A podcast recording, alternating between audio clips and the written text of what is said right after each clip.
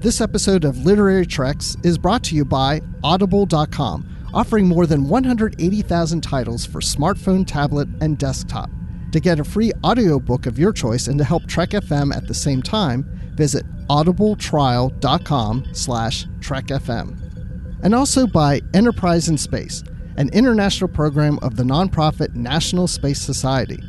Find out how you can help science and education and become a virtual crew member aboard the NSS Enterprise Orbiter by visiting enterpriseinspace.org. And if you want to join the conversation and share your thoughts on this episode, join the Babel Conference, our listeners group on Facebook. Just type B A B E L into the Facebook search field. We look forward to seeing you there. Hey everyone, I'm Rod Roddenberry, and you're listening to Trek FM.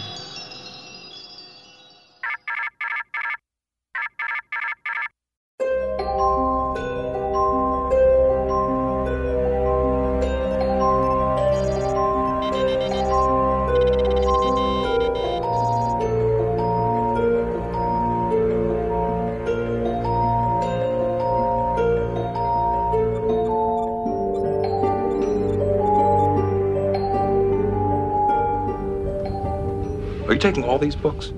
I thought I'd take some light reading, in case I got bored. Hey everyone, welcome to episode number 301 of Literary Treks, your dedicated Star Trek books and comics podcast here on the Trek FM network. I'm your host, Dan Gunther, and joining me is the other host, Bruce Gibson. Bruce, how are you doing today? Hi, I'm just the other, and I am doing well. just the other. Just. I'm just the other. I'm just that other one over there, reading in the corner. That's me in the corner, reading a Trek book. oh, that's a new opening to our show right there. I like it. I like it. Well, on today's episode of Literary Treks, we are going to be talking about a Star Trek Voyager novel. Um, this is not a new release, unfortunately, but it is a classic novel from back in the day. We are going to be talking about Seven of Nine by Christie Golden in the feature today. And we have a special guest joining us for that discussion. So, you Voyager fans out there listening, this might be a familiar voice to you if you perhaps listen to podcasts that have to do with Voyager. Ooh, yeah. Especially on this network. Hmm, interesting. I wonder who it could be. I don't know. You have a one in three chance of getting it right. Oh, I'm excited. Okay, well, we'll find that out when we get to our feature. But before we do that, we do have some news to share with you this week in the world of Star Trek books and comics. And unfortunately, it's not the best news, sadly. So, as all of you out there know, the world is currently contending with the COVID 19 outbreak, which has put a lot of uh, businesses on hold. And one of those businesses is the comics distribution industry, sadly. So we have gotten word that there are delayed releases from Star Trek comics that were meant to come out over the next little while. So, among the issues that are delayed are year five from issue number 11 onwards. Issue 11 was originally due to come out in February. Uh, we also have the Khan focused original series Mirror Universe one shot, which was supposed to be coming out in March. And the Deep Space Nine series Too Long a Sacrifice, which was meant to start in April. So, all of those have been pushed uh, forward into the future. They are unfortunately delayed. And there is also a reissue of an older comic that is delayed as well, and that's the reissue of the Debt of Honor graphic novel, uh, which was due to come out in June. Uh, very much too bad that we're going to have to wait for these, but uh, we will be getting them at some point in the future. None of them have been canceled, only delayed. So, Bruce, what are your thoughts on this unfortunate delay that we're going to be experiencing in the world of Trek comics? Well, I'm, of course, disappointed that we're not getting these sooner, that we're going to have this break for probably several months or so before we get any new Star Trek comics. That being said, you know, we went through a break for a while where we didn't have any new Star Trek novels, and we got through that because there's so many things in the back catalog in novels and comics that we can read. So I'm not that disappointed that I have to wait. I mean, I'm a little disappointed, but I know we'll eventually get them. What I'm really concerned about is what this is going to do to the whole comic industry, mm-hmm. how that's going to affect Star Trek comics going forward, any comics and any franchise or anything, because, you know, I'm hearing people talking about this could affect your local retailer, that some of these comic shops are going to start closing because there's no distribution of the comics and I've even heard rumor that comics could go all just stay all digital and no physical copies from some publishers. I think that's what I'm concerned about is just see how this plays out. But I, I think we'll continue to get Star Trek comics for a while, but I hope this isn't such a huge impact on IDW that even they go out of business. Mm-hmm. Yeah, it's definitely scary times for a lot of industries right now, including the comics industry, like you say. There's actually, uh, just as an aside, uh, one of my favorite places to visit when I go to Vancouver is the Stormcrow Tavern. And it's this really nerdy, geeky place where you know they have different board games for you to play and all the drinks and menu items are all based on things from Star Wars, Star Trek, D&D, Lord of the Rings, all that sort of stuff. And they've unfortunately announced that, uh, regardless of what happens with COVID 19, they will be unable to reopen no matter when uh, things get back on track. So, you know, there's a lot of businesses really hurting and a lot that will not be able to come back from this sort of thing. So, you know, keep an eye on especially your independently owned uh, comic shops and restaurants and things like that, you know, try and support them as much as you can once things get quote unquote back to normal, whatever that normal looks like. So, uh, yeah, it's really unfortunate. So here's what I'm thinking, Dan, and I haven't talked to you about this yet. So, but I'm going to do it here on the show. So tell me either way. But I would like us to review an old comic in next week's episode since we aren't getting a new comic. It won't be part of the feature, but our next episode will review this comic as if it were new. And hmm. it'll be a one shot. And it's something I've been wanting to do for a while. And there was a Deep Space Nine comic that came out in 1995, written by Aron Eisenberg. Oh, I'm and fascinated. It's, yeah, it's a Nog.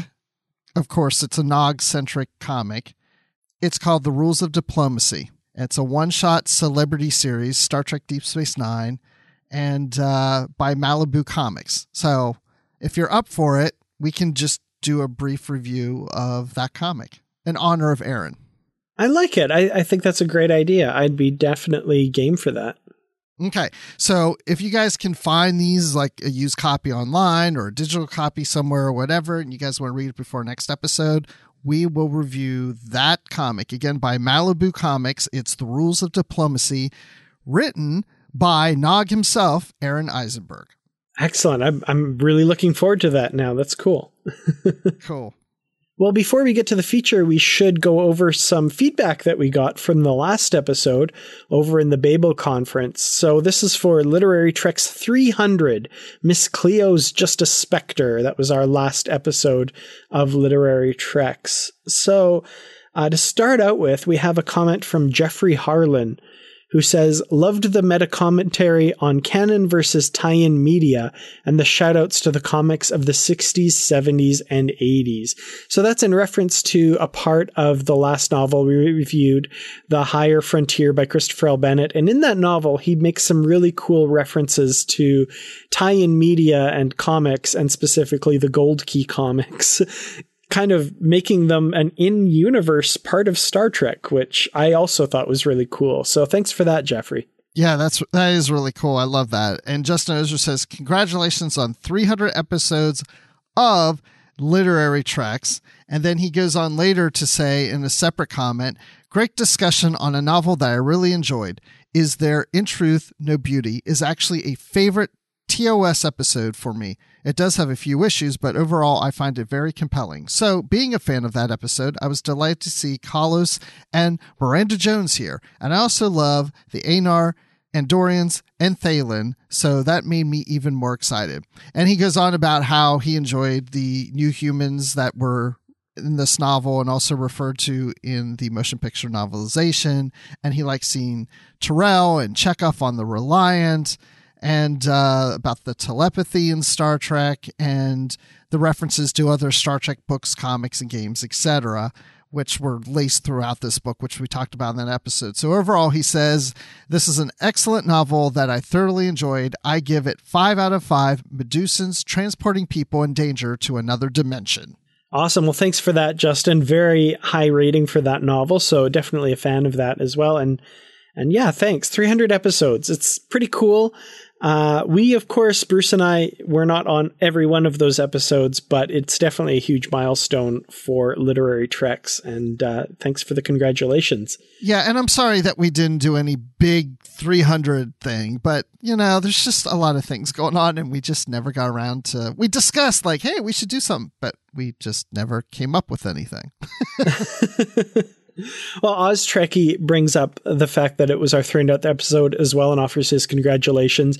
And he actually had some comments about that too, wondering why there weren't any party poppers and party sound effects in that episode because uh, he he expected more fanfare and and wants more when we reach episode 400. So we'll see what we can do about that. Well, you know what it is. It's like the older you get, the more you're like, yeah, you know, we don't need to have a birthday party. Oh, I'm too old for that. Once you reach 300, you're kind of like, yeah, yeah, been there, done that. We don't need to do anything special. well, fair enough. And and yeah, Oz Trekkie has been a loyal listener. He's listening to the back catalog of episodes right now. He says uh, he has still has 84 more episodes to get through, but he's chugging along, which is really impressive. Uh, so thank you so much for that. He also talks a little bit about the novel that re- we reviewed last week. He says, once again, Christopher L. Bennett plucks little bits of Star Trek lore and stitches it together into a fantastic story. I enjoyed the way he explained the way there were no more new humans as they were a big part of the early pocketbook Star Trek storyline, Triangle and the Prometheus design, and then disappeared. Now we know why. I do enjoy the way that Christopher drops his nods to parts of Star Trek lore. Uh, if this was the first Star Trek book you have ever read, it would make sense reading it. But if you were like most who listen to podcasts about Star Trek books, you knew where the Easter eggs were dropped. I give this 4 out of 5 extra dimensional spaces where you can hide a telepathic species from their aggressors. Those 4 out of 5 extra dimensional spaces are very important to telepathic species hiding from their aggressors. So thank you so much for that excellent rating. And then the last comment we had is from a guy named Bruce Gibson. That's me.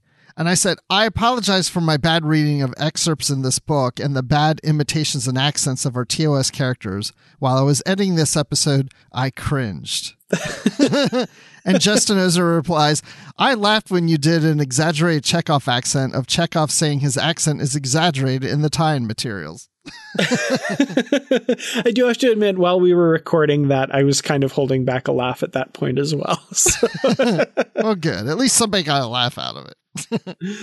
Excellent. Well, thank you all so much for your comments. And just a reminder here to visit the Babel conference. There will be a post for this episode. Leave your comments there and we will read them on the air. So, without further ado, what do you say, Bruce? We welcome our special guest into the studio to discuss Seven of Nine. Well, in today's feature, we are traveling back to the late 90s for a classic Star Trek Voyager novel. This is a novel that came out during the numbered run way back when. It's Voyager number 16, Seven of Nine by Christie Golden. But we can't discuss this novel alone, just me and Bruce, so we've invited a special guest onto the show. So, Suzanne Williamson, welcome to Literary Treks.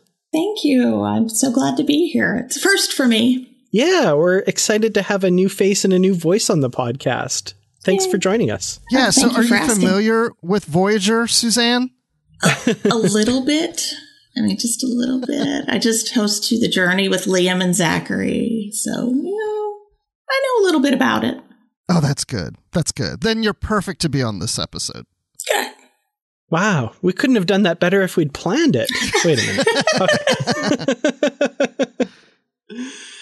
So, seven of nine. First of all, what I want to ask uh, to begin with is for each of you, is this your first time reading this novel or had you read this before? So, Suzanne, we'll start with you.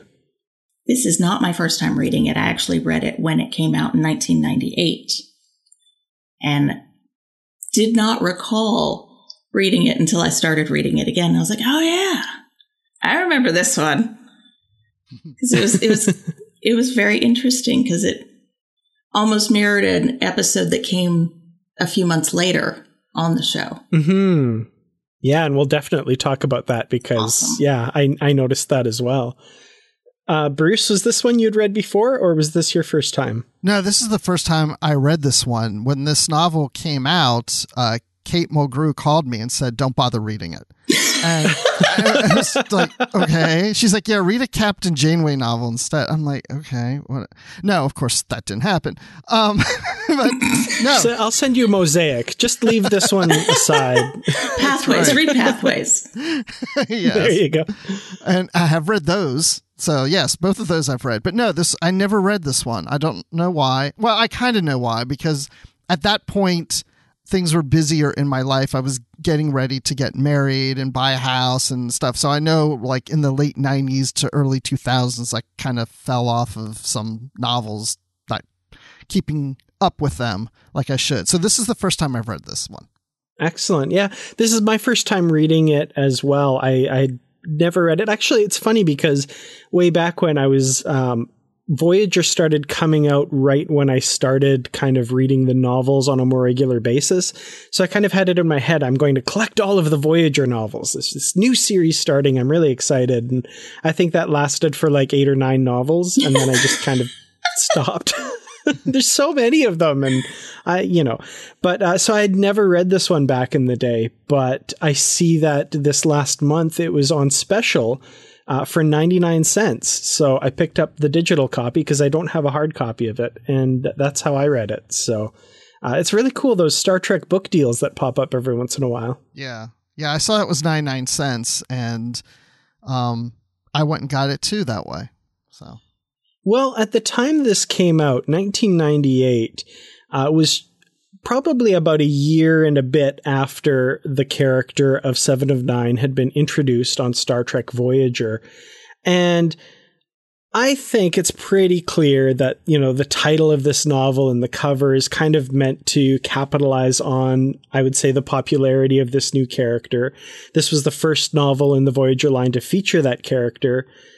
So the title Seven of Nine, I just want to start with that. Do you guys think that that's kind of an appropriate title for this book? Or if it hadn't have been for when it was published, would it maybe have had a different title? Hmm. if you're going to get a novel that is named after a character, you would expect that it's all that it's kind of a biography or Mhm. something like that Yeah. of the character. And this was a 7 of 9 story, but I wouldn't have called it 7 of 9. No, no. Hmm. A better title would have been Sing a Song of Sixpence. Yes. or uh, one that I saw suggested online, Quoth the Raven, would have been an interesting title as well. That would have been cool. but yeah, no, I, I, I guess where I'm going, like in my mind, if this were an episode of Voyager, and I actually think this book would make an interesting episode of Voyager, and like we kind of hinted at, maybe it's very much like an episode of Mhm. Voyager that we'll talk about. I don't think it would have been called Seven of Nine, right? No. No, it would have to have like a one word title to fit in with most of the other Voyager episodes, so you can't really remember which one it's about. Yeah, it would just be called 7. That's what it would be called. but no, I agree with because I would think if there was an episode of Voyager called Seven of Nine, it would be the episode where she appears for the first time.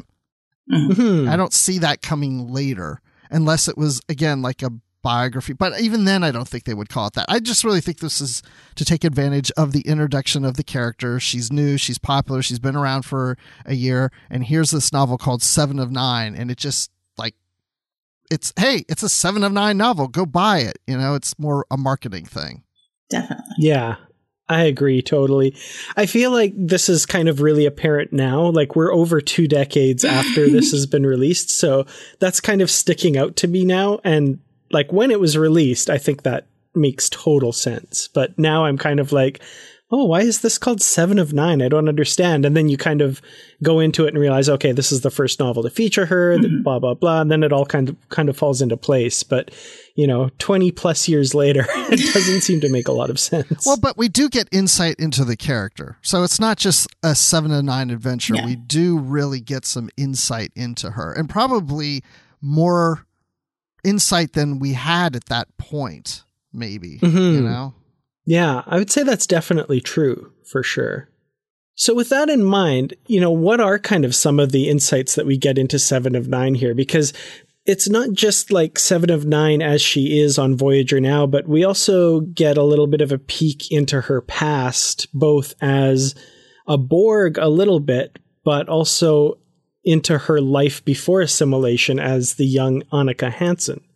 Yeah, I. Uh you know, I, I, I don't know how much I want to go into this. There's so much. Uh, I feel like we get a lot of her about Annika Hansen. We start to get more of what it was like as a child. I mean, we're not really getting many patterns of what happened to her, mm-hmm. but just more of her experiences within the collective and what her, I guess, some of her experiences before that were but I don't feel like we're getting like a true represent. I guess at the time, if you were reading this novel when it first came out, you're probably feeling like you're learning more about her. But I already know so much about her that I didn't feel like I was mm-hmm. learning that much about her.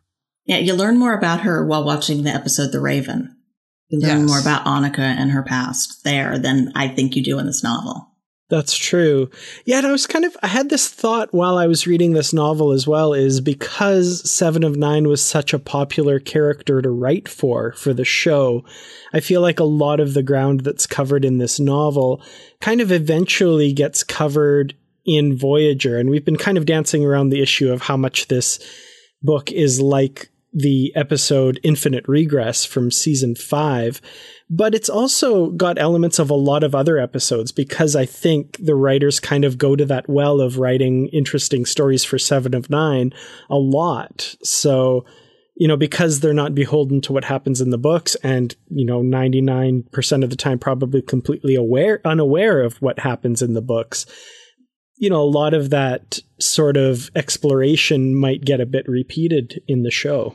Yeah, I, I agree. Like Suzanne, when you were saying about the Raven, I rewatched that episode while I was reading this book. And yeah. I do that often. I start reading a book, I'm like, oh, this is like that episode. Well, now I want to go watch that episode.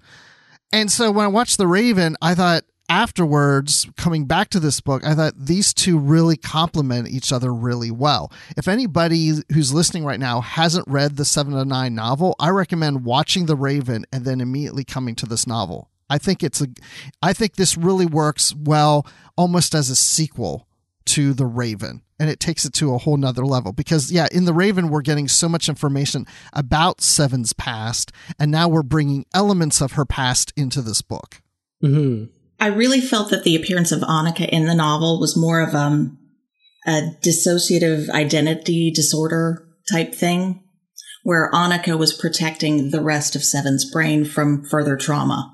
Yeah, that's a very good point because for a good section of this novel, she's presenting as Annika Hansen as opposed to Seven of Nine. That mm-hmm. kind of personality comes to the fore. And, you know, she ha- kind of has that childlike innocence about her. Uh, gone are kind of the memories of her being Seven of Nine, both mm-hmm. in the mm-hmm. collective and post unassimilation on Voyager.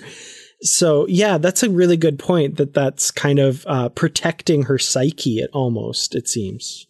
Yeah, because Annika Han- Hansen really is, yeah, the protector of Seven in this because mm-hmm. Seven's going through all this trauma by having the, these memories resurfacing of people and beings that she assimilated, and it's so traumatic that she suppresses the memories of not mm-hmm. just them but even of herself and regresses back to being Annika as a child. And so we spend maybe about a chapter of, of the book where she's Annika Hansen, but then as things develop, she starts to remember that she's seven of nine. And I like the conversation she had, I think it was with Harry, saying, you know, you liked Anna, Annika better than you like 7 Mhm. right? And he's like, no, it's not that we like one better than the other. It's just, well, we can relate to her more. She's more like us, but that doesn't mean we like her better than you. Yeah, I thought that was a really interesting point there where, you know, she's got that kind of I don't know exactly how to put it, but that that kind of insecurity that how she is as 7 of 9 is cold, distant and unrelatable. And Annika Hansen is kind of in her mind the person that the rest of the crew wants her to be. And I think there's there's even that moment where Janeway thinks kind of something along the lines of, you know, the goal of returning Seven's humanity to her almost seems to have been realized now that she's presenting as Annika Hansen, but then she kind of takes that back and says, "Oh no, this isn't this isn't the end goal. This is a mm-hmm. trauma. You know, this isn't what we're going for here." I think it's really saying a lot at this point that you're talking about when Seven returns, and now I don't know what you guys think of this, but you know, she was now attempting suicide. Mm-hmm. Yeah. Well, yeah. So there's there's a kind of a lot going on with regards to that. So for one thing, we kind of alluded to this her memories of people she's assimilated or people who have been assimilated by the Borg are coming to the forefront and this is this is the part where it really feels like uh, this season 5 episode infinite regress if you remember that episode that's the one where uh, that's what's happening. Basically, Seven is kind of exhibiting different personalities of different people who have been assimilated by the Borg over the years. And, you know, that's all happening. Uh, I actually wanted to rewatch that episode too before we recorded the show. I did not have time for that. I but did. Bruce? I did. I knew you right did. before we came on, I watched it with my wife. She watched it with me. It was fun. Nicely done. It's a good episode too. It's a fun episode for sure. It is, but it did remind me a lot of this book. I mean, the whole story isn't the same, but Seven's experiences are very similar. What I find mm-hmm. really interesting, though, is this book was published in September of 98. That episode then came out in November of 98. And like Suzanne Yeah. mentioned earlier, they were just like um, just months apart from each other. But when you think about it, this book was being written probably at the same time the episode was being written. That's crazy. Yeah. And I mean, yeah, I think it's nothing more than just kind of two people having the same idea at the same time. I don't think there's anything nefarious there. Like you said, they're probably being written at the same time for sure. Um, but in this one, it's kind of it kind of plays out differently because there are these telepaths aboard Voyager, and what they're kind of doing is um, they're subtly manipulating the crew to get what they want, to get them to take them where they need to be. But they realize that there is an obstacle to that, and that's Seven of Nine. And Seven of Nine could possibly uh, get past that and, and be immune to their effects. So what they end up doing is incapacitating her by kind of bringing these memories to the fore and uh, taking her out of the picture, basically. But there's one particular individual among these telepaths who takes it further than even the rest of the group wants them to do and is kind of traumatizing Seven, bringing these memories forward and urging her to harm herself. And that's where we kind of get to what you were talking about, Bruce, where Seven of Nine is like attempting suicide. Like she has a shard of rock against her skin and is about to commit this, you know, terrible act on herself. And I was I was really surprised when we got there in the novel that, you know, they were taking it right to that point, right up to the line there. And that was definitely very affecting. And I think it had a lot to do with the dissociative disorders that she was going through because of all those memories, the identity disorder, the depersonalization, dissociative amnesia. She was experiencing all of those. Lump that into her obvious PTSD that she has from being a Borg. It made it so much easier for, I can't get his name right, and Mark. I'm probably saying it wrong, but that's how it, I kept reading it in my head. It made it easier for him to manipulate her into almost committing suicide. Yeah, and it, it was it was kind of a gradual process, right, over the mm-hmm. course of a long period of time. And in a lot of ways, it kind of mirrored when someone is going through that depression, accelerated for sure, but it definitely followed that same kind of trajectory that you see play out like that. So it was, you know, it was definitely the outside influence of this telepath who wants her to kill herself, but there are a lot of, like you say, underlying issues there that really contribute to that as well. I think that's what really stood out to me is Seven's underlying issues. And no matter how much growth she has, there's always going to be underlying issues, just like anybody has. And you always have to work at it. You never get over it. You never get over really that PTSD. That's always going to be with her. It may be easier to suppress, it may be easier to get over, but it's still there. And I thought about that that this is kind of an extreme situation that you know as she's going through all this experience through this book all the trauma that she's experiencing it pushes her to that edge. And it made me also think of Star Trek Picard of her being pushed to the edge with um, going after Bjayzl and and killing her she had to have that revenge and it's like she's been so under so much trauma that sometimes she she takes it to that edge, you know, and and I don't know, you know, even though in Picard it's been 30 years or whatever, she's still working at it.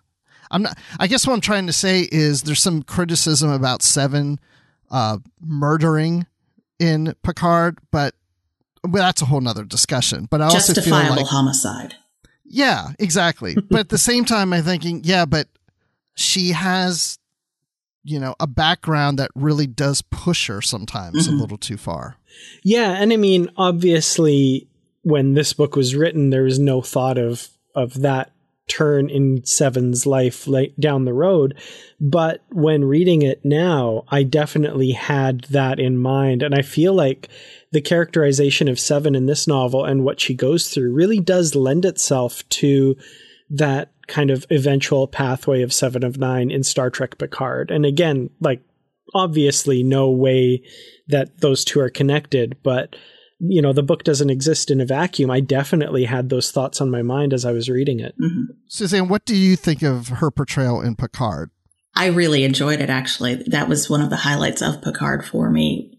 I could see her going down that path when she says she's lost her family, she's lost everyone it makes me think, okay, yeah, nobody from Voyager's still around. So she's gonna go a little cuckoo and, but still try and help out people at the same time. You know, the, the suicide scene in here, and not that it's a real dramatic, I mean, it's very short and she doesn't commit mm-hmm. suicide. So anybody who hasn't read the book, obviously she lives. but what prevents her is her own self in a sense because Annika Hansen appears to her young Annika. She sees this child and she's like, "Who's there?" And she's seeing Annika, and she and Annika's saying, "You know, stop! Don't do this to ourselves. Don't do mm-hmm. it to you. Don't do it to me. Don't do it to ourselves." And I just wonder if, as we watch Voyager now, and I know this is a novel and it's not canon, it wasn't written by the the uh, people who write the show and such, but you know, I feel like Annika is always that that voice in her head you know, as things go on, she probably hears Annika in her head as she is trying to find humanity and realize, well, I was once human. I may not remember a lot about it, but Annika is still there somewhere talking to her and saying, this is the path, do this, don't do that. Yeah, the use of Annika in this novel as kind of that internal voice I thought was really interesting. And I like that you bring that up that, you know, going forward, you can kind of almost imagine sh- that she's there influencing Seven and kind of being that, uh, I don't know if conscience is the right word, but, you know, just that, that inner voice that is not one that's kind of at the forefront, but maybe is always kind of there. And I could almost see the types of stories that happen on Voyager from time to time, I could almost see that have being a, a something that we would have seen in Voyager if mm-hmm. you know one of the writers had thought of it instead of the novel writer having thought of that. It was a really interesting aspect to her personality in this novel. Well, clearly Annika's still in there in Picard because when she's the Borg queen, Annika still has work to do. Yes. She says that line and it's like, oh yeah. So Annika's still in there Perfect. leading her along. Yeah. Oh, that's a great little uh, tie in there. I love that. Yeah, that's, That's perfect. And and and as you guys are talking, it's like, well, that's that's us too.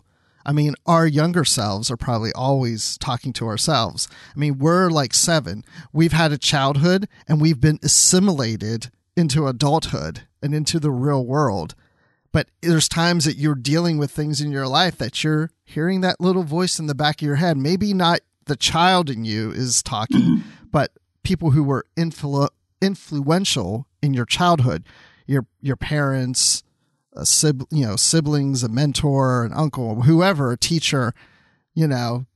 I, I mean, at least for me, and I'm like, you know, old as crap, and I still hear my mom's. No, I'm not old as crap, but yeah, I still hear my mom like I do something like, and I'm thinking, oh, my mom would be like, Bruce, you really shouldn't do that. But I almost feel like that's what with Annika is like telling Seven, Seven, you really shouldn't do that. That's good. When you said we're like seven, I thought you meant the age for a second. I was? But Well, that too. I'm, I'm more of a 12 year old. Thank you. Suzanne's older than us by five years. Well, that's kind of a men versus women thing too, right? You know, women are generally a bit more mature than us guys, I find. So that, that's good. We're all seven, but Suzanne mentally is 12. there we go. It's all making sense now. Oh man. so speaking of aspects of Seven's personality, there's it manifests itself in another way as well. And this is kind of tying directly back to that episode we were talking about, The Raven from season four. We get these blackbirds, and Seven of Nine is seeing them uh, around her, kind of hallucinating them, but they're not necessarily related to the memories of the Borg that are coming to the forefront. It's kind of an aspect of her personality that's coming forward as well. So over the course of the novel, they increase in number. She keeps seeing a few more and a few more. And in scenes such as, like we were talking about, where she was about to commit suicide, you know, they play a role as well. They start making a commotion and squawking and pecking at her to get her to stop. So, you know, there's there's kind of an indication that like I said they're part of her personality coming to the front. Where did you guys kind of see them coming into play as an aspect of her personality rather than an outside influence? Because I think, you know, I kind of come to that realization slowly over the course of the book that they're not a menacing presence, but something to kind of help her. Uh, well, for me, it, it tied back into a dissociative disorder. It was more of a derealization disorder where she's seeing things that aren't in reality. So that also ties back into the dissociative identity, dissociative identity disorder. So it's like they had all three going on at the same time in little bits and pieces in the book. So I like to read about mental health. That's why my brain went there. No, that's great. Like that's that's actually an excellent insight and and definitely makes this podcast sound a lot smarter too. So thank you. Yeah, I don't really read about mental health. I probably should. Um, I mean, I've read some things, but anyway, um, I don't know what I, I. I just remember reading the book, thinking, okay, the Ravens is this somehow connected to the Raven, the ship that she was on when she got assimilated by the Borg. It didn't really feel like it was going there, but I'm like, why so many ravens and why do they keep appearing? And it took me a while. I think, yeah, I was getting towards the end. Like, I knew, of course, there weren't really ravens there, but I knew it was mm-hmm. something probably in her subconscious trying to tell her something. I mean, that was coming across. The other thing, real quick, that I picked up on if when you read the book, every time she sees a new raven, it adds to the count. In ch- each chapter, it's one raven. So every is added. So every chapter number equals the amount of ravens in that chapter. hmm So if you read chapter that. one, it's one raven. Chapter two, it's two ravens. Chapter three, and it goes all the way up, and there's 24 ravens and there's 24 chapters. Interesting. That was actually something, and I, I I don't think I realized that until the very last chapter when I was like, oh, chapter 24, it's the last chapter. And one of the first things I read when I was picking it up again after having put it down for a while was, you know, they were now 24 ravens or blah, blah, blah. And Yeah. I was like, wait a minute. now that's just too darn clever. Yeah, I went back and double checked it, and yeah, every chapter, it's like you know, when you're in chapter 18, she's talking about she's now seen 18. You know, it's just every chapter is one more Raven. Oh, that's funny. I love that. so, yeah, um, basically, we learn kind of through the course of the novel that the ravens she's seeing, like you say, they're part of her subconscious and they're giving her clues to the plot behind what these telepaths, the Skedans, I don't know if that's the pr- correct pronunciation, but That's how I said it. that's kind of where I'm at. Okay, cool. I'm in good company then. So, uh, they were they have this plot. They want to get to the emperor of this co this this empire they're a part of. And what happened was the emperor had denied aid to their planet when they were being attacked by the Borg. The planet was, of course, almost entirely wiped out, and they want to. They assume the Voyager crew kind of figures out towards the end they want to attack and kill the emperor or exe- execute some sort of rep- retribution mm-hmm. against him. And Seven kind of slowly comes to the realization, thanks to these ravens, uh, that you know what their ultimate plot is, and uh, she relates it back to the nursery rhyme that she knows from her youth, which is "Sing a song of sixpence, pocket full of rye." four and 20 blackbirds baked in a pie, so that 24 blackbirds. What did you guys kind of think of this plot turn where we realize that it that's what's giving her a clue as to what the Skedans are planning? I was just like, wait, I I thought it was interesting as I was reading that this nursery rhyme was being brought up because of the blackbirds in the pie.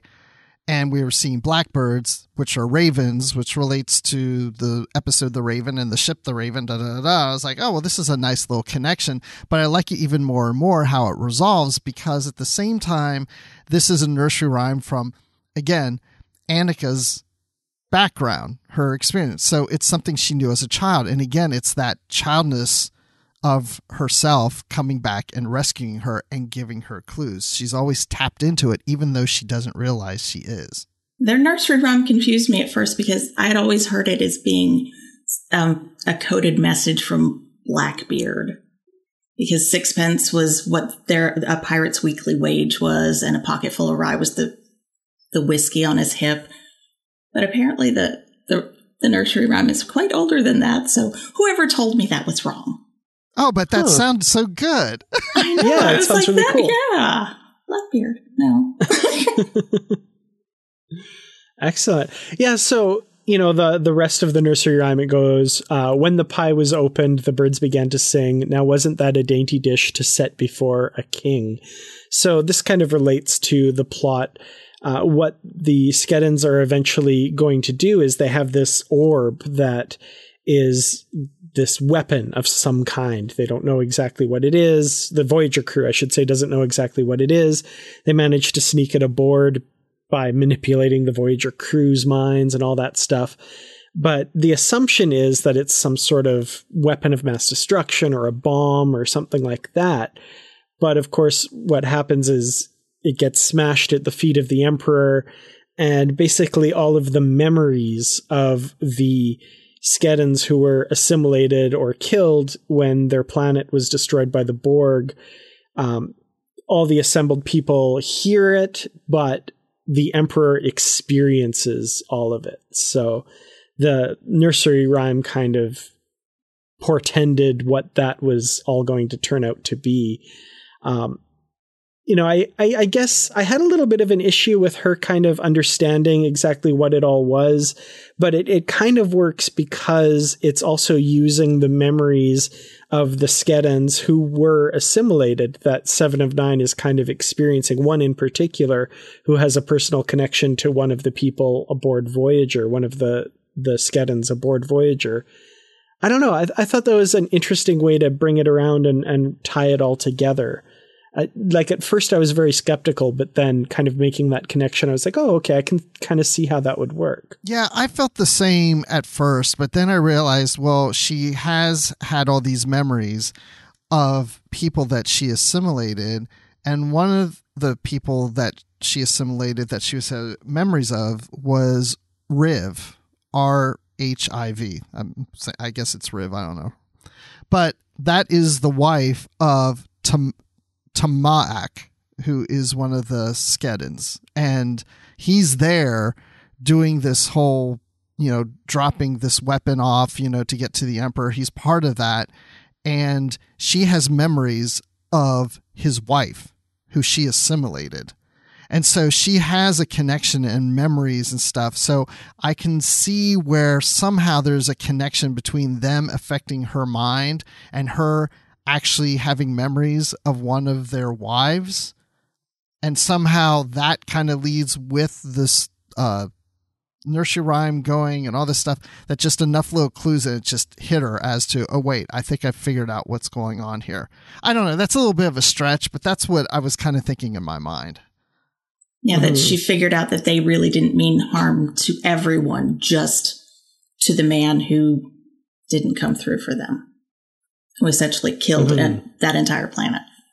Which leads her to basically disobeying an order from Janeway and allowing the Skedans to proceed. What did you guys think of that kind of decision of her to let them go ahead with this plot? Wait, who led what to do what plot? What? well, it, it led Seven of Nine to allow them to go ahead with the plot, right? She had mm-hmm. them kind of dead to rights. She had her phaser on them. But once this kind of epiphany came to her and she realized what they were going to do, she let them go ahead and proceed to enact their plot against Janeway's orders, which Janeway kind of dresses her down a little bit for towards the end of the novel. I don't know. What did you guys think of that? Well, I was just thinking. I don't. Went? I don't remember her letting that. I mean, maybe she did. I just didn't remember that part. I remember that the doctor's watching them. They're in prison, mm-hmm. and then somehow his holographic self. Yeah, and they break out and she's yeah. going after and she follows them. them on the planet and then she has them and she stops she's like i understand now and they yes. go on. And she steps aside and lets them go into okay, the arena. That yeah. part. Okay, I was on the ship still. okay, I'm with you. Oh, sorry. Well, she's okay. always no, disobeying I, I Janeway's saying. orders anyway. It's not like this is going to be the last time. It's not definitely not the first time. True. Very I think even one of the Skedans says that to her. Like, you've disobeyed her orders before. I'm sure you'll do it again, or something like that.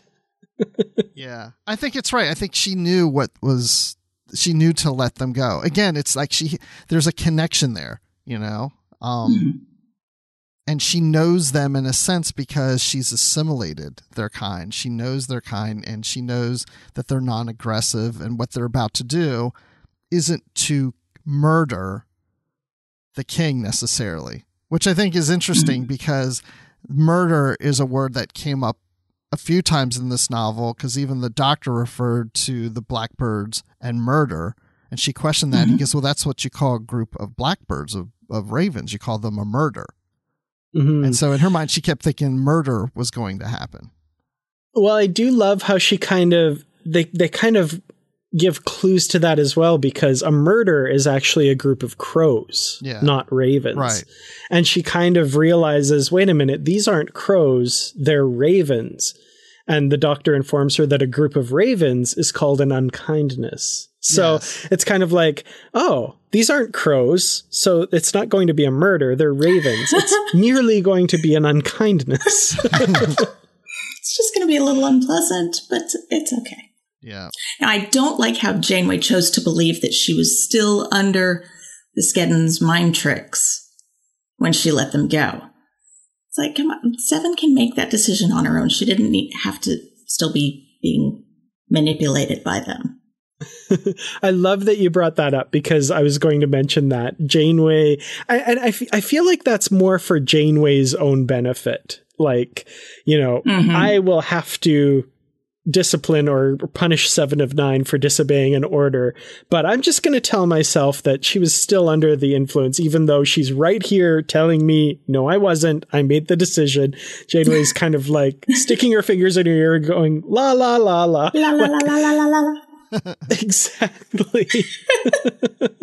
no, no, you're totally under the influence. It's a lot of paperwork, honestly, if I have to give you a reprimand. So, no, you're under the influence. It's fine.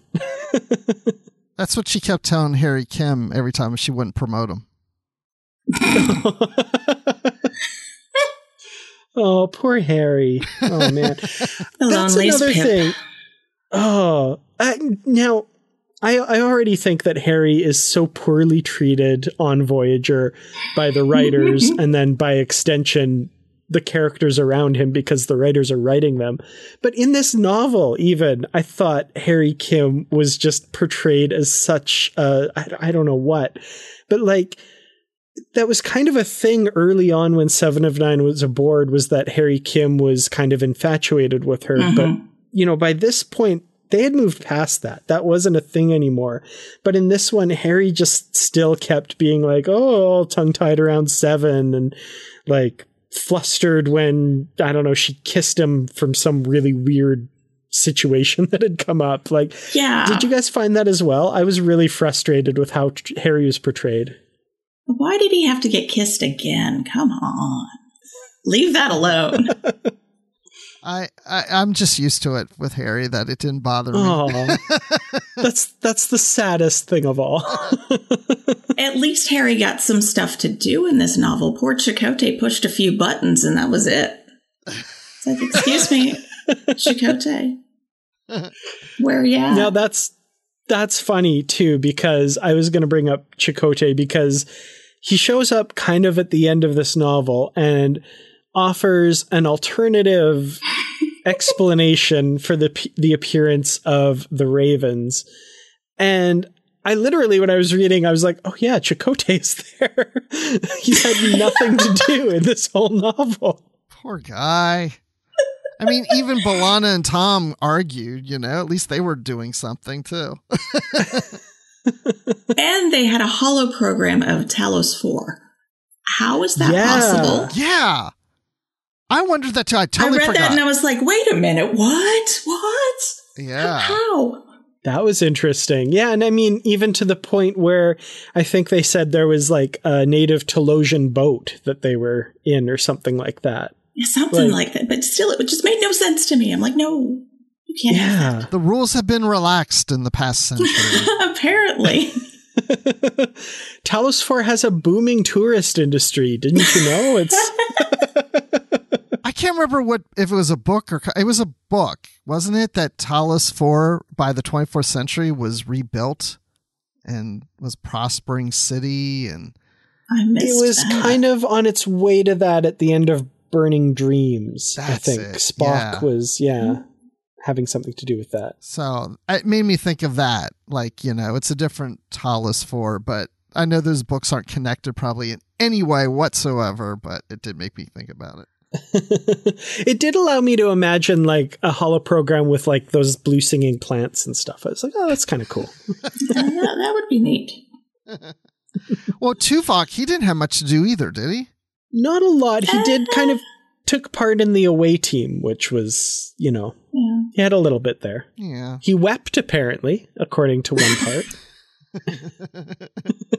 That's why Chakotay wasn't in the book much. He was in his cabin just weeping all the time.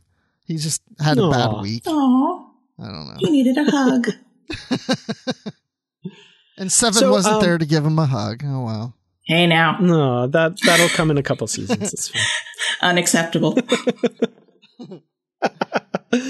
So speaking of Chakotay, like I said, uh, he had kind of an alternate um, theory as to why the Ravens show up. What did you think of his thought that you know this is actually Seven of nine spirit guide, and uh, that that's why they show up? Well, I liked it because wasn't Christie Golden the author of this book? Didn't she write the Spirit Walk books? Yep, Okay. we can talk about that too Yeah. because But now the Spirit Walk books came after this. So those were written later. But I think she likes the whole spirit guide thing that she decided to write two books about it later. So I think that's Mhm. her thing. I was just like, Chakotay, really? You're you're bringing that up again. You're dipping your toe in those waters. Don't do it. Oh, No. we didn't. He didn't say Akoochimoya, so we, we didn't. We didn't get hear the little flute music. little pan flute music. Yeah. You know, Chakotay's had more Oh, to do in this episode than the whole novel. this is true. This is absolutely true. Uh, um, I do like that you brought up Tom and B'Elanna because there's kind of an interesting subplot with regards to that too.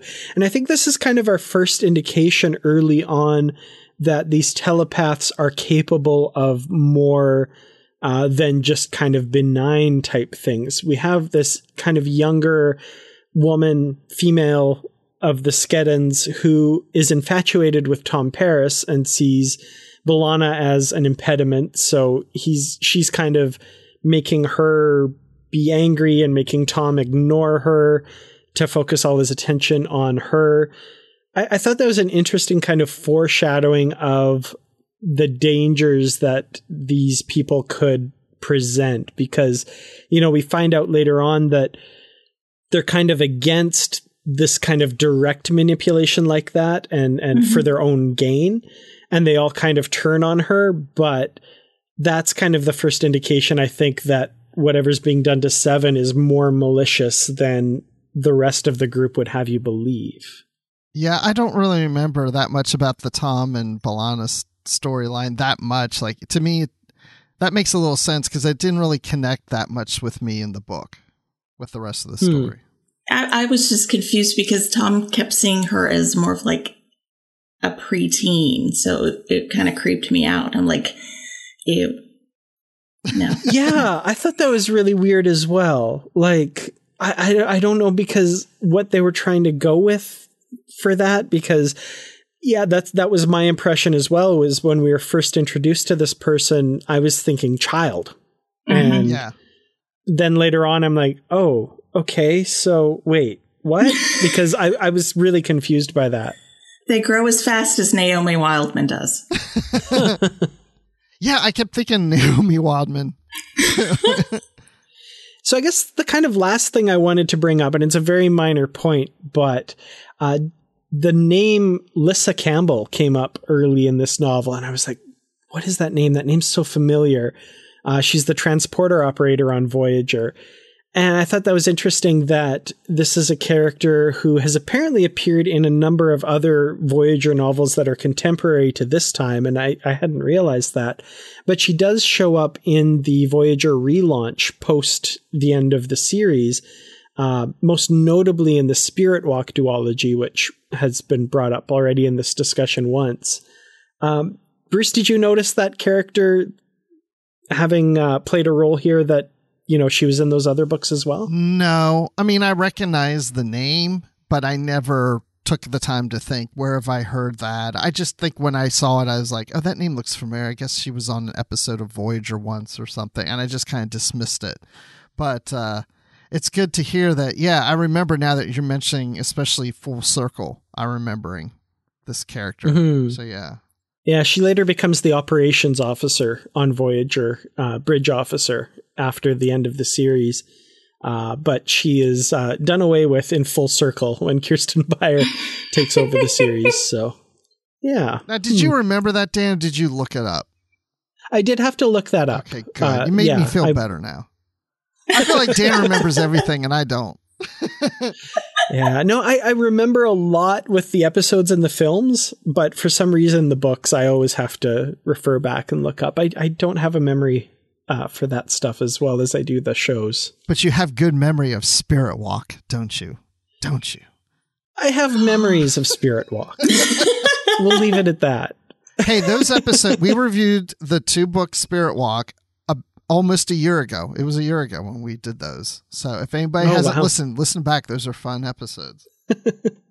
So, uh, yeah, with the end of this episode, the Skedans have um, unleashed their weapon on the Emperor, and he's now kind of uh, insensate. He's out of commission for probably a couple years by the sounds of it based on on what he goes through experiencing all the the emotions of the end of this species and the assistant the the kind of first underling of him that we've been seeing throughout the novel is able to take over for him in the Empire, which is great news. Thank He's goodness. a character I actually ended up really liking.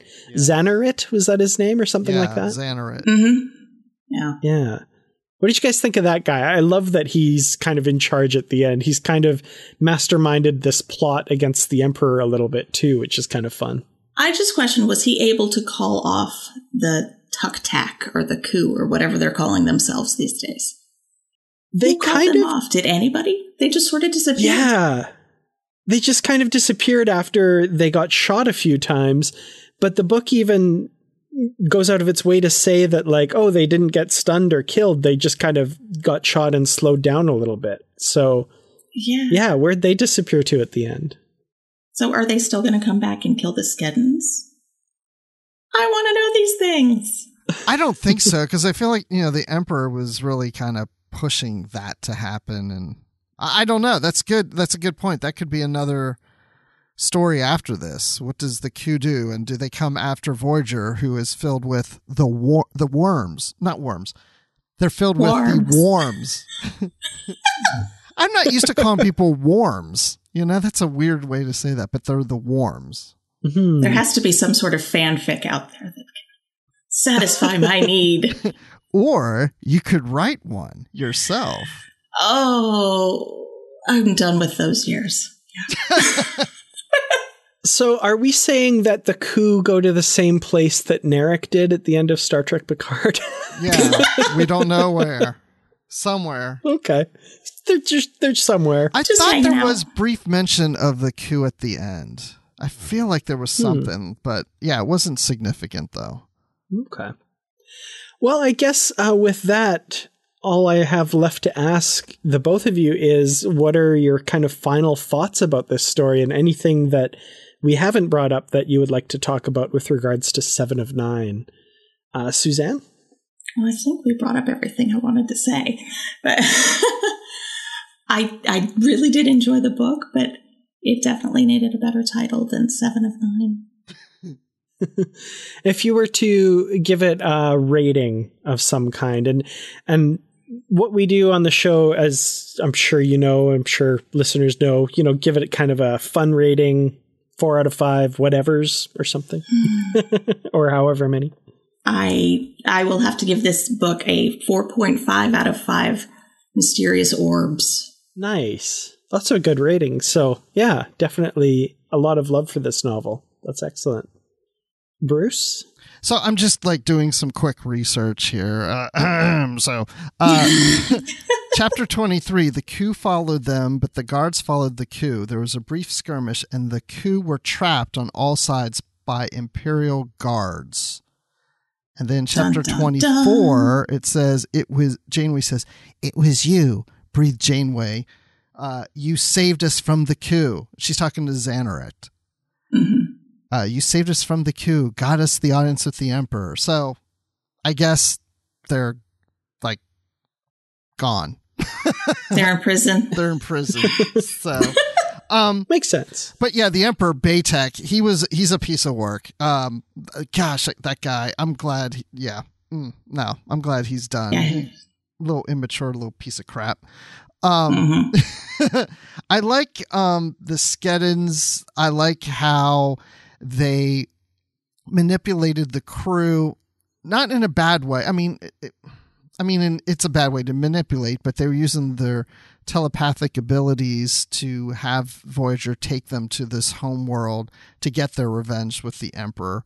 But at the same time, you know, the reason was because, you know, the Borg had attacked their planet and the Emperor was supposed to send a fleet of ships to protect them, and he didn't do that. And then he spread rumors for people not to go to the planet because they mm-hmm. weren't wiped out by the Borg, but by the plague and or some plague or something like that. And and I- I just thought that was interesting how the Emperor was really like trying to sweep them under the rug and just didn't take didn't care for them and then when they get there they make him feel their anguish and their deaths and their feelings and all that stuff and I'm like what what a perfect way to do that in a lot of ways they're mm-hmm. non-aggressive but they were aggressive the Skedics, Skedans were aggressive in doing this. I mean, it's still a traumatic thing, even though they didn't kill the Emperor.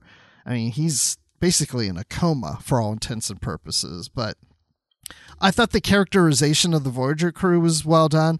I like learning about uh, Seven having memories of people she she's assimilated and how that affected her, and the whole Annika Hansen uh, stuff that we've talked about. So I will give this novel, I give it twenty out of twenty four blackbirds and a pie. Oh, nice.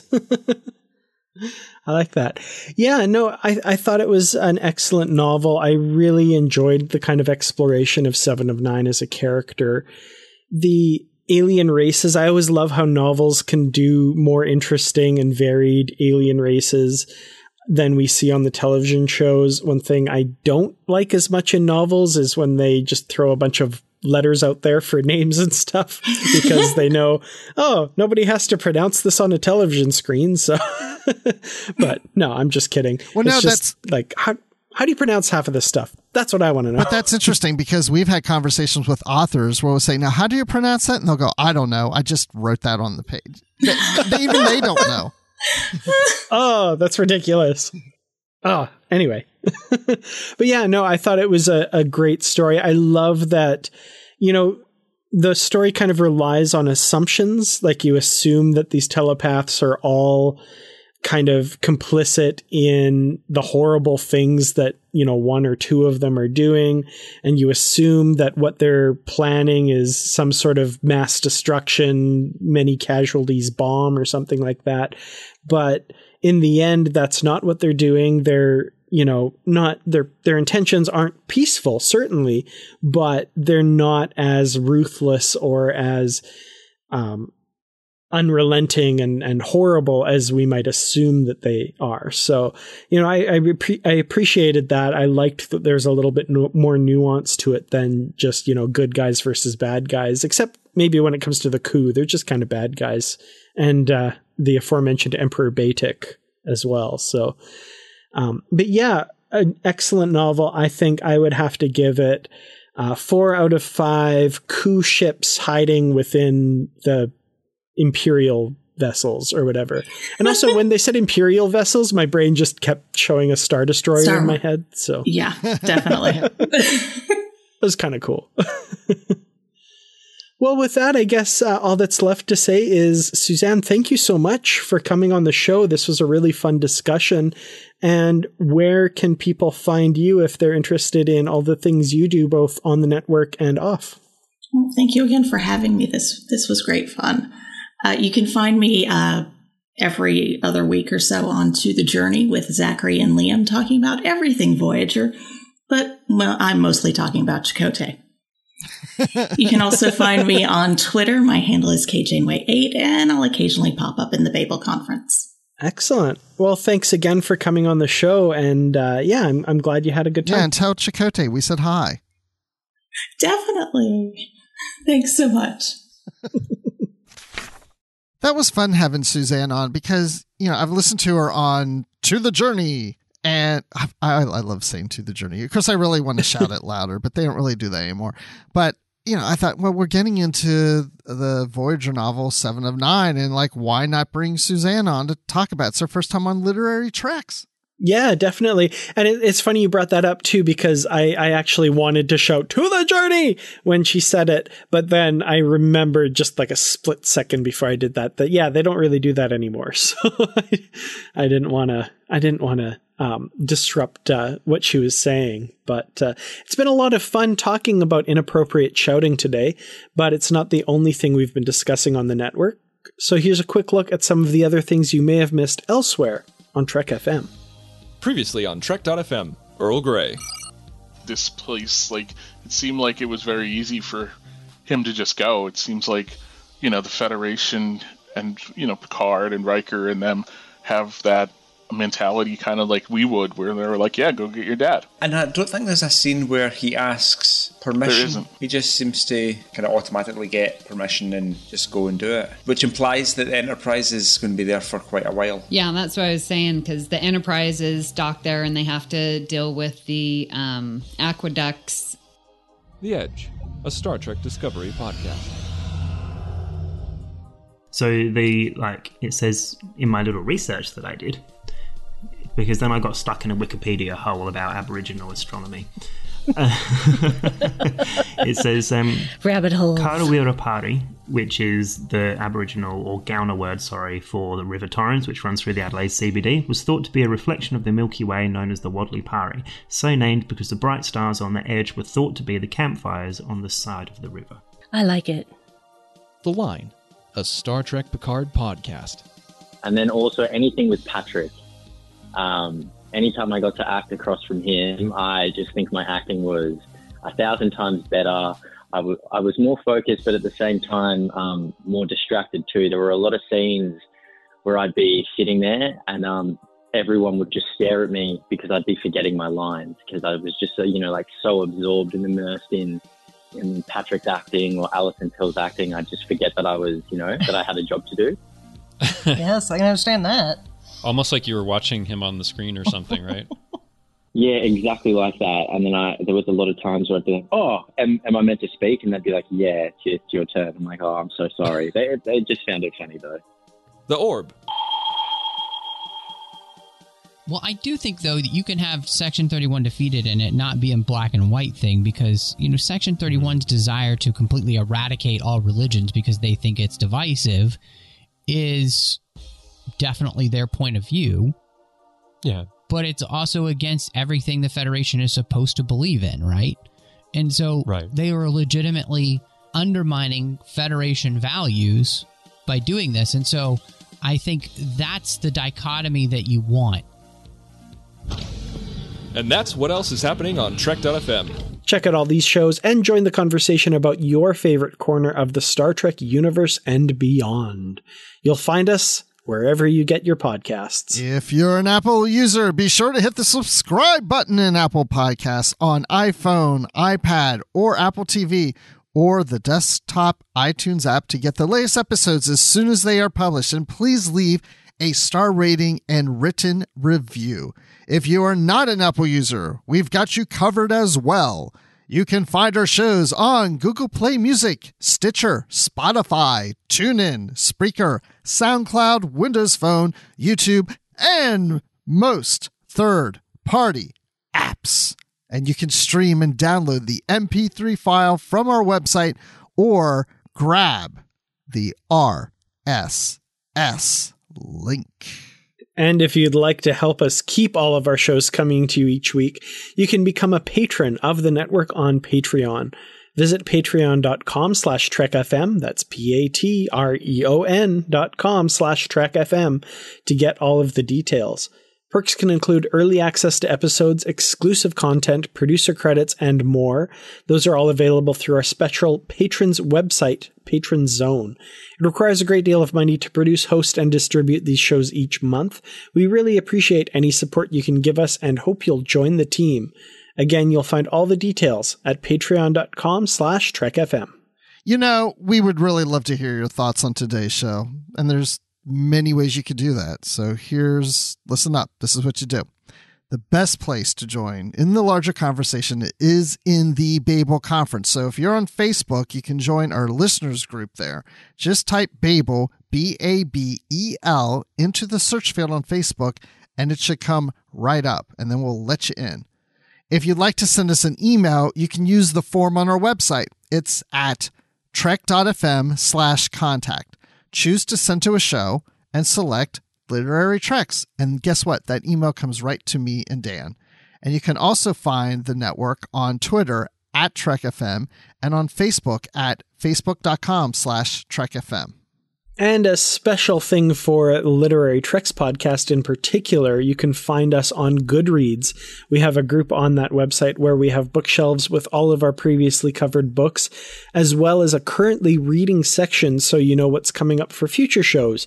Plus, we have great conversations happening about all of the books and comics that make up the Star Trek literary universe.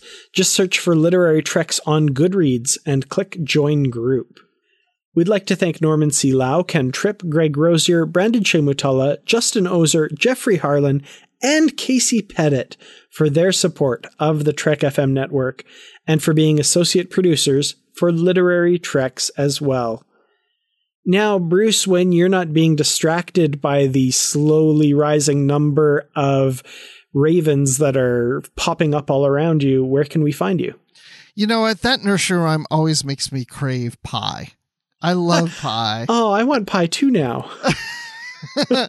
so when I'm not eating pie, you can find me on Twitter at Admiral underscore Rex. You can also find me doing a podcast with Dan called Positively Trek.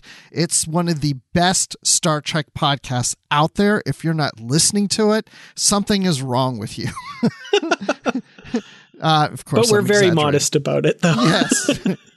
no, it's just yeah, it's like the show, but we're talking about all other kinds of Trek stuff. We still even talk about books and comics. That comes up briefly here and there too.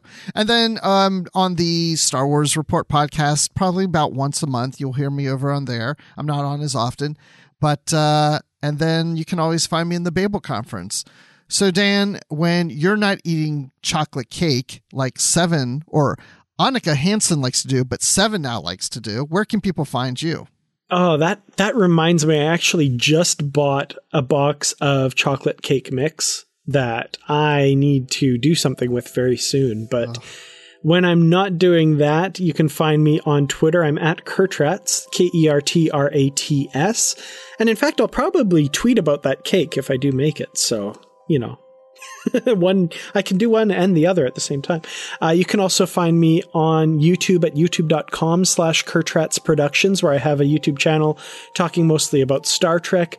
And on that channel on Friday nights right now, even though there's no new Star Trek Picard on, me, Bruce Gibson, and Brandy Jackala all get together and do a live stream and talk about Star Trek. So I'm not sure what we'll be talking about on the Friday after this episode comes out, but it'll probably be something interesting and fun. So join us there.